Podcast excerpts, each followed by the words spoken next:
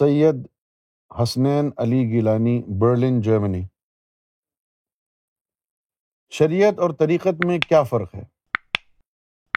ولی کے حق میں غلو کرنا کیسا ہے؟ جیسے پیروں نے اپنے نام کے کلمے پڑھوائے، چشتی رسول اللہ، اشرف علی تھانوی رسول اللہ اپنے موقف سے بھی آگاہ فرمائیں کہ آپ کے یہاں کیسے دیکھا جا رہا ہے ان معلومات کو۔ شریعت جو ہے وہ دین کا قانون ہے۔ شریعت جو ہے، دین کا قانون ہے۔ اور جو طریقت ہے، وہ راستہ ہے اللہ تک پہنچنے کا۔ اور یہ راستہ شروع ہوتا ہے انسان کے قلب سے۔ قلب سے شروع ہوتا ہے یہ راستہ۔ اور یہ لطیفہ انا تک جاتا ہے، دیدار الہی تک۔ شریعت قانون ہے۔ طریقت راستہ ہے۔ آپ کو راستے کے اوپر بالکل صحیح صحیح چلتے رہنے کے لیے تاکہ کوئی ڈاکو، راہزن آپ کا خرمن ایمان ضائع نہ کر دے، قانون کی ضرورت ہوتی ہے۔ لہذا طریقت کے ساتھ ساتھ شریعت کا ہونا ضروری ہے۔ ٹھیک ہے نا؟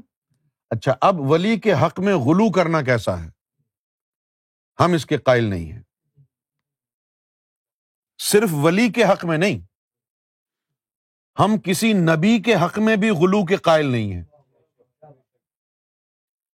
اللہ نے جس کو جو مقام، جو مرتبہ دیا ہے، آپ اس سے تجاوز کیوں کر سکتے ہیں؟ خواہ وہ مقام اللہ نے کسی فقیر کو دیا ہو، کسی ولی کو دیا ہو، کسی نبی کو دیا ہو، کسی رسول کو دیا ہو۔ جو اللہ نے عطا کیا ہے، جتنا عطا کیا ہے، آپ وہیں تک بیان کریں۔ ہم غلو کے قائل نہیں ہیں، نہ ولایت میں، نہ نبوت اور رسالت میں۔ اچھا اب جیسے پیروں نے اپنے نام کے کلمے پڑھوائے، یہاں پر جو ہے، میں آپ کو یہ بتانا چاہوں گا کہ یہ جیسے ایک بزرگ گزرے ہیں، جنید بغدادی رحمۃ اللہ علیہ کے مرید تھے، ابو بکر شبلی رحمۃ اللہ علیہ۔ تو ان کا ایک واقعہ ہے کہ ان کے پاس دو آدمی آئے بیت ہونے کے لیے۔ تو آپ نے کہا کہ بیت کرنا، کرنے کے لیے آئے ہو؟ چلو پڑھو۔ لا الہ الا اللہ، شبلی رسول اللہ۔ تو ان میں سے ایک تو لاہور ولا قوت کہہ کے اٹھ گیا، چلا گیا۔ کہ میں تو تمہیں اللہ کا ولی سمجھ کے آیا تھا، تم تو کافر تو جب وہ چلا گیا، تو ابو بکر شبلی نے اس جو آدمی بیٹھا رہ گیا تھا، اس کو کہا کہ چلو تم بھی توبہ طائب ہو کر کے اب صحیح والا کلمہ پڑھو۔ اور وہ جو میں نے کلمہ پڑھا تھا، وہ اس کو بھگانے کے لیے پڑھا تھا۔ تو اب کچھ ایسی ہستیاں جن کی ولایت مسلم تھی۔ انہوں نے اکا دکا واقعات ایسے ہوئے ہیں کہ جب انہوں نے غیر مستحق لوگوں سے جان چھڑانے کے لیے کہ جن کے نصیبے میں ایمان نہیں تھا، ان سے جان چھڑانے کے لیے اس طرح کے کلمات کہلوائے اور بعد میں اپنے باقی مریدین کو کہا کہ توبہ طائب کر لو۔ تو اکا دکا واقعات ایسے ہوئے ہیں اور اس نیت سے کہ انہوں نے ان کو بھگانا تھا۔ میری نظر میں، میری نظر میں ابو بکر شبلی رحمت اللہ علیہ کا یہ عمل مایوب ہے۔ کوئی اور راستہ اختیار کر لیتے، کیونکہ یہ نازک معاملہ ہے نا۔ اگر وہ اتنے بڑے ولی ہو کر کے ایسا کوئی واقعہ کریں گے تو لوگ صرف اتنا ہی سنیں گے جی انہوں نے ابو بکر شبلی رسول اللہ کہلوایا تھا۔ تو جو بعد میں آنے والے ڈبا پیر ہوں گے، جن کی لائن لگی ہوئی ہے، لاکھوں میں، کروڑوں میں پاکستان میں موجود ہیں، وہ سب اپنے نام کے کلمے پڑھوائیں گے۔ تو ان کو احتیاط کرنی چاہیے تھی، لیکن انہوں نے احتیاط نہیں کی۔ حیرت کی بات ہے کہ ان کے جو مرشد ہیں، وہ تو شریعت کے اندر بہت سخت ہے جنید بغدادی رحمۃ اللہ علیہ۔ جنید بغدادی رحمۃ اللہ علیہ وہی ہیں جنہوں نے منصور حلاج پر کفر کا فتویٰ لگایا تھا۔ تو اس سے آپ کو اندازہ ہو جائے گا کہ وہ شریعت کی پاسداری میں کس قدر متحرک تھے۔ لیکن ابو بکر شبلی نے ایک ایسے آدمی کو بھگانے کے لیے، متنفر کرنے کے لیے کہ یہ میرا پیچھا چھوڑ دے، اس کے نصیبے میں ایمان نہیں ہے، اس طرح کا راستہ اختیار کیا۔ لیکن یہ اکا دکا واقعات واقعہ ایسا ہوا ہے۔ لیکن یہ غلط ہے۔ اچھا اب ان کا اور اللہ کا بیچ میں معاملہ ہے کیونکہ وہ ولی تھے نا بھائی۔ ابو بکر شبلی رحمۃ اللہ علیہ ولی تھے۔ ٹھیک ہے نا؟ وہ تو وہاں سے بچ جائیں گے۔ ان نمل مالو بنیات وہ تو کہہ دیں گے جی میں نے، میرا نیت تو یہ تھی کہ بندے کو بھگانا ہے۔ لہذا وہ تو بری الزمہ ہو گئے۔ لیکن ان کو دیکھ کر بہت سے لوگ اگر اس کو اپنا لیں گے تو ان کی گمراہی کا کون ذمہ دار ہوگا؟ لہذا میرا ذاتی خیال یہ ہے، آپ اگر اس کو گستاخی سمجھنا چاہیں تو آپ کی مرضی ہے کہ جو اولیا کرام گزرے ہیں، اس طرح کے جنہوں جنہوں نے یہ واقعہ جن سے یہ منسوب کیے گئے ہیں، ان کو اس معاملے میں بہت احتیاط کر لینی چاہیے تھی۔ احتیاط کی ضرورت تھی۔ میں سمجھتا ہوں کہ ابو بکر شبلی کا یہ جو فیل ہے یہ مایوب ہے، یہ نہیں کرنا چاہیے تھا۔ بابا جدس کے کہ میرا ایمان ہے کہ وہ ولی اللہ تھے۔ اللہ تعالیٰ ان کے درجات بلند فرمائے۔ لیکن یہ چیز جو ہے، وہ دین میں فتنے کا باعث بن سکتی ہے۔ اس لیے اس کام سے ان کو احتراض کرنا چاہیے تھا۔ میں نے اپنا موقف بھی بتا دیا ہے آپ کے سامنے۔ جو حق سمجھا ہے، میں نے وہ کہہ دیا ہے۔ اب اس سے یہ مراد نہ لیں کہ میں نے کسی ولی کی بارگاہ میں مخالفت کی ہے۔ مخالفت نہیں کی ہے۔ میں نے طریقۂ جمہور کو فوقیت دی ہے۔ طریقۂ جمہور یعنی جتنے بھی ایسے صالحین اور یعنی اولیا فقرا جو آئے ہیں، جیسے داتا علی حجویری ہیں، غوث اعظم رضی اللہ تعالیٰ عنہ اور دیگر کئی کامل ذات ہستیاں۔ انہوں نے ہر معاملے میں بڑی احتیاط سے کام لیا ہے۔ ایسا کوئی جملہ بیان نہیں کیا کہ جس کی وجہ سے کوئی فتنہ پھیل سکے امت میں۔ اب جس طرح بلے شاہ نے کہا، نچ نچ کے یار منا لے پاؤں کنجری بننا پہ جاوے۔ نہ میں پنج نمازا نیتی، نہ تسبہ کھڑکایا۔ بلے نو ملیا مرشد جو ایویں جا بخشایا۔ اس طرح کی باتیں انہوں نے کہیں اور ہم جانتے ہیں کہ بلے شاہ ایک جو ہے ولی کامل بھی تھے۔ لیکن یہ باتیں بھی کی پھر ہم کو لال شہباز قلندر کا بھی پتا ہے کہ بہت بڑی ہستی ہے۔ سیون شریف میں لال شہباز قلندر، کون نہیں جانتا ان کو؟ لیکن انہوں نے دھمال کرایا، ان کے مزار کے اوپر لوگ دھمال کرتے۔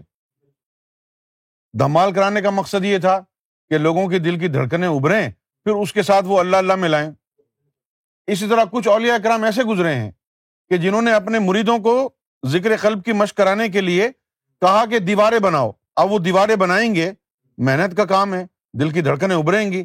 دیوار بن جاتی تو کہتے دیوار گرا دو۔ اب اس کو چھوڑو، اب دل کی دھڑکنوں کے ساتھ اللہ اللہ ملاؤ۔ بلے شاہ کے مرشد نے ان کو نچایا۔ خوب ناچے گا، دل کی دھڑکنیں ابھریں گی۔ ان کو اللہ اللہ میں ملائیں گے۔ تو سرکار گور شاہی نے بھی لوگوں کو جب ذکر قلب کی بابت بیان کیا، تو مشق کے لیے حوالے یہ سارے دیے کہ کسی نے نچایا، کسی نے دیواریں بنوائی کسی نے دھمال کرایا۔ لیکن یہ ساری چیزیں مایوب ہیں۔ ہم یہ طریقہ تم کو نہیں بتائیں گے۔ ہم تم کو کوئی اچھا طریقہ بتائیں گے۔ یہ جو ہلکا ذکر ہوتے ہیں جہاں بیٹھ کے لوگ ضربے لگاتے ہیں اللہ اللہ اللہ یہ سنت رسول بھی ہے اور یہ مایوب بھی نہیں ہے۔ لہٰذا یہ راستہ اختیار کر لو دل کی دھڑکنوں کو ابھارنے کا۔ سیدنا گہر شاہی کا ہر عمل ایسا ہے جو شریعت کی مطابقت میں ہے۔ سرکار گہر شاہی کے کسی عمل سے شائبہ تک نہیں ہوگا کسی کو کہ بھائی اس سے دین میں کوئی نقصان ہو سکتا ہے۔ اچھا اب چونکہ سرکار گور شاہی نے ایک ہائی اسٹینڈرڈ مینٹین کر کے رکھا ہے، تو اسی اسٹینڈرڈ کو مد نظر رکھتے ہوئے میں نے یہ ابھی بات کہی ہے کہ ابو بکر شبلی کو ایک کامل ذات ہونے کے ناطے اس طرح کے کلمات ادا نہیں کرنے چاہیے تھے۔ ہو سکتا ہے کہ اس سے دین کے اندر کوئی رکھنا پیدا ہو۔ لوگ جو ہے اس کو، اس کا غلط مطلب نکال لیں۔ آپ نے تو لوگوں کو توبہ طائب کرا لی، لیکن کچھ لوگ تو اب یہی سمجھیں گے نا بھائی انہوں نے کلمہ پڑھا لیا تھا۔ تو اس طرح کے واقعات ہوئے ہیں۔ اب جیسے باعث بستانی رحمت اللہ علیہ تھے۔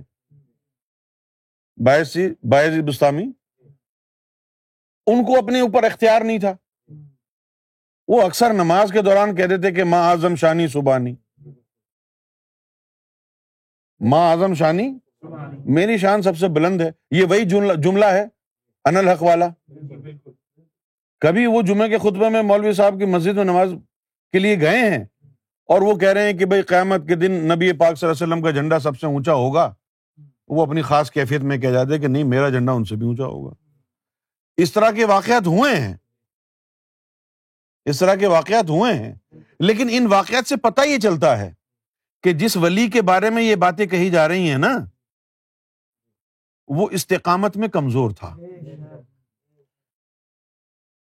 کیونکہ کسی بہت ہی بڑی ذات کا جو ہے، ایک قول ہے کہ الاستقامہ فوق الکرامہ۔ الاستقامہ فوق الکرامہ۔ کہ یہ جو استقامت ہے، یہ کرامت سے بڑی چیز ہے۔ الاستقامہ فوق الکرامہ۔ اب ان کی زبان سے نکل گیا۔ لیکن جو نبی کریم صلی اللہ علیہ وسلم ہر وقت حالت صحف میں رہے۔ ایک تو حالت سکر ہوتی ہے نا۔ اب یہ حالت سکر ہے جس کا میں نے آپ کے سامنے بیان کیا۔ کہ اچانک بیٹھے بیٹھے کہ جی میرا جھنڈا ان سے بھی یہ حالت سکر ہے۔ یعنی یہ اللہ کے عشق کا نشے میں مبتلا ہے۔ جس طرح قرآن مجید میں آیا، لا تقرب السلاد وان تم سکھارا یہ اس کی جو باطنی تشریح ہے وہ یہی ہے کہ جب تم اللہ کی تجلیات میں شیشہ عقل تمہارا ناکارا ہو جائے اس لمحے، تو اس وقت نماز نہیں پڑھنا۔ یعنی یعنی جب تجلیات کا نزول ہو رہا ہے اور شیشہ عقل دھندلا ہے، بھائی اگر ٹوٹ جائے تو آپ مجزوب ہو جائیں گے۔ ایک عارضی طور پر دھندلاہٹ آ جاتی ہے شیشہ عقل پر، اس سے حالت شکر پیدا ہوتی ہے۔ اور جب حالت شکر میں ہو تو اس وقت نماز کی ممانعت ہے، صوفیوں پر بھی۔ لا تقرب السلات وہ ان تم سکارا۔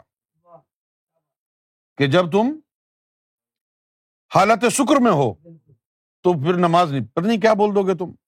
اب جس طرح وہ مسجد میں بیٹھے ہوئے تھے باعث اسلامی وہ مولوی صاحب کہہ رہے تھے کہ حضور پاک کا جھنڈا سب سے اونچا ہوگا۔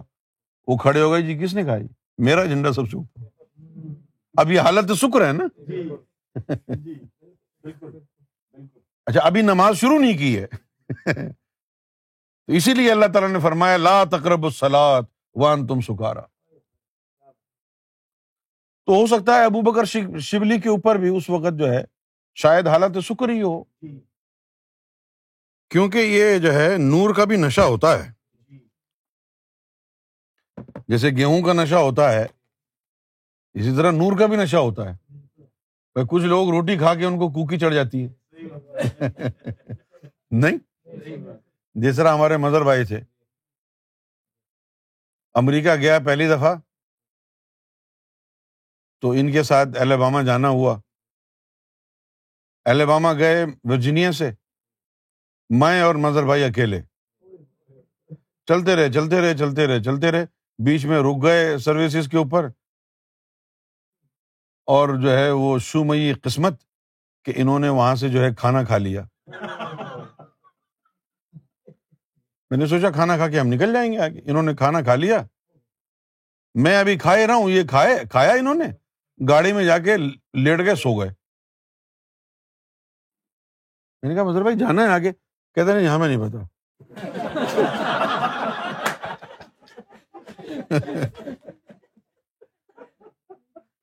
تو یہ کھانا کھا کے کہیں بھی جا رہے ہو سو جاتے تھے۔ یعنی ان کی یہ بات اتنی زیادہ یعنی بے قابو ہو گئی کہ سرکار بھی ان کو یہ کہہ کے جو ہے نا چھیڑنے لگے کہ یار یہ اس کو گاڑی نہیں چلانے دینا، یہ گاڑی چلاتے چلاتے سو جائے گا۔ تو یہ کوکی چڑھتی ہے، گیہوں کی۔ اسی طرح اللہ کے عشق کا بھی نشہ ہوتا ہے۔ وہ جو حساب صفا تھے،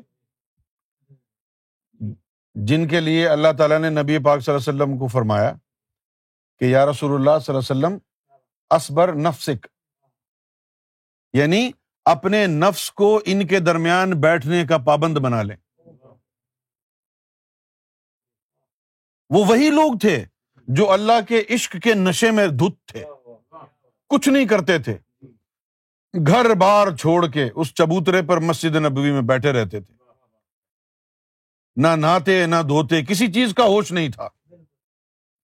انہیں لوگوں کو نبی کریم صلی اللہ علیہ وسلم نے فرمایا تھا کہ ازکر اللہ ذکر کثیرہ حتیٰ یقول المجنون، کہ اتنی شدت اور کثرت سے اللہ کا ذکر کرو کہ منافق تمہیں دیکھ کے کہیں کہ دیکھو ریاکار ہے۔ وہ وہی لوگ تھے۔ کس میں تھے وہ؟ حالت سکر میں تھے۔ ان کے بال مٹی میں اٹے ہوئے، پسینے کی بو آ رہی۔ سمجھے؟ گندے بیٹھے ہوئے ہیں۔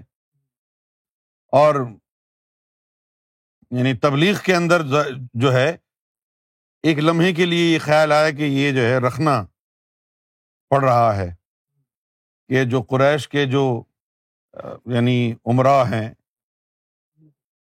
قریش کے جو امیر لوگ ہیں، وہ یہ بہانہ بنانے لگے کہ یا رسول اللہ، ہم لوگ بھی چاہتے ہیں کہ اسلام کی باتیں سنیں آپ سے۔ لیکن آپ نے گندے مندے لوگوں کو اپنے پاس بٹھایا ہوا۔ اب ہم کیسے آئیں؟ تو حضور صلی اللہ علیہ وسلم، اب جیسے قرآن مجید نے کہا کہ حضور صلی اللہ علیہ وسلم اس معاملے میں حریث واقع ہوئے ہیں کہ زیادہ سے زیادہ لوگ اسلام قبول کر لیں۔ یہ حضور کا شوق رہا۔ جس طرح اب ہمارے لوگ ہیں، یہ بس یہی دیکھتے رہتے ہیں، آج کتنے ویوز ہوئے۔ یعنی یو ٹیوب پر کتنے ویوز زیادہ سے زیادہ ہوں۔ اسی طرح حضور صلی اللہ علیہ وسلم چاہتے تھے کہ زیادہ سے زیادہ لوگ جو ہے نا اسلام قبول کر لیں۔ تو آپ کے ذہن میں یہ خیال آیا کہ ایسا ہے کہ کچھ دیر کے لیے ان کو کہہ دیتے ہیں کہ ادھر ادھر ہو جائیں۔ وہ آ جائیں گے ان سے بات کرنے۔ تو آیت نازل ہو۔ وسبر نفسک ما الزین ید اون رب کہ یا رسول اللہ، اپنے نفس کو صابر بنا لیں انہیں کے پاس بیٹھے دن رات یہ تیرے رب کو پکارتے ہیں۔ اور یوری وجہ اور یہ تو تیرے چہرے کو دیکھنے کے مشتاق ہیں۔ تیری نظر کرم کے طالب رہتے ہیں ہر وقت۔ کہ تو ان پر نظر فرمائے۔ تیرے چہرے کی راہ تکتے رہتے ہیں۔ تو تو ان کو جدا نہ کرنا ان قریش کے عمرہ کی خاطر کہ جنہوں نے اپنی حیات دنیا اپنی زینت یعنی اچھے کپڑے اور پرفیوم لگا کر کے پھر رہے ہیں اور ان کے اندر جو ہے وہ سارا توفن بھرا ہوا ہے باطن میں۔ کفر کا، شرک کا۔ تو یہی وہی لوگ تھے جو اللہ کے عشق میں دیوانے ہو گئے تھے۔ یہ بھی ایک مقام ہے، لیکن یہ صرف ذکر ہی کرتے تھے۔ مولوی جو ہے اس کی تشریح بیان نہیں کر سکتا۔ کیونکہ یہ صرف ذکر کرتے تھے۔ صرف۔ صرف ذکر کرتے تھے۔ نماز بھی ہو رہی ہوتی تھی چبوترے بیٹھ کے ذکر ہی کرتے رہتے تھے۔ اور آتے جاتے ہوئے مختلف صحابہ کرام جو ہے، شروع شروع میں تو لوگوں نے کہا ان کو کہ یہ ہے، وہ ہے۔ اس کے بعد جو ہے نا، جب دیکھا کہ بھائی حضور خود آ کر بیٹھتے ہیں، نماز سے فارغ ہو کے جا کے ان کے پاس بیٹھے۔ تو یہ وہ لوگ تھے جو حالت شکر میں تھے۔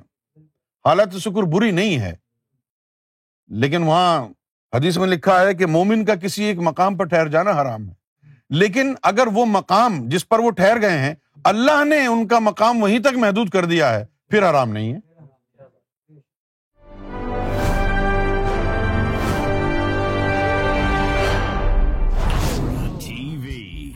bringing light, love, and peace in your life.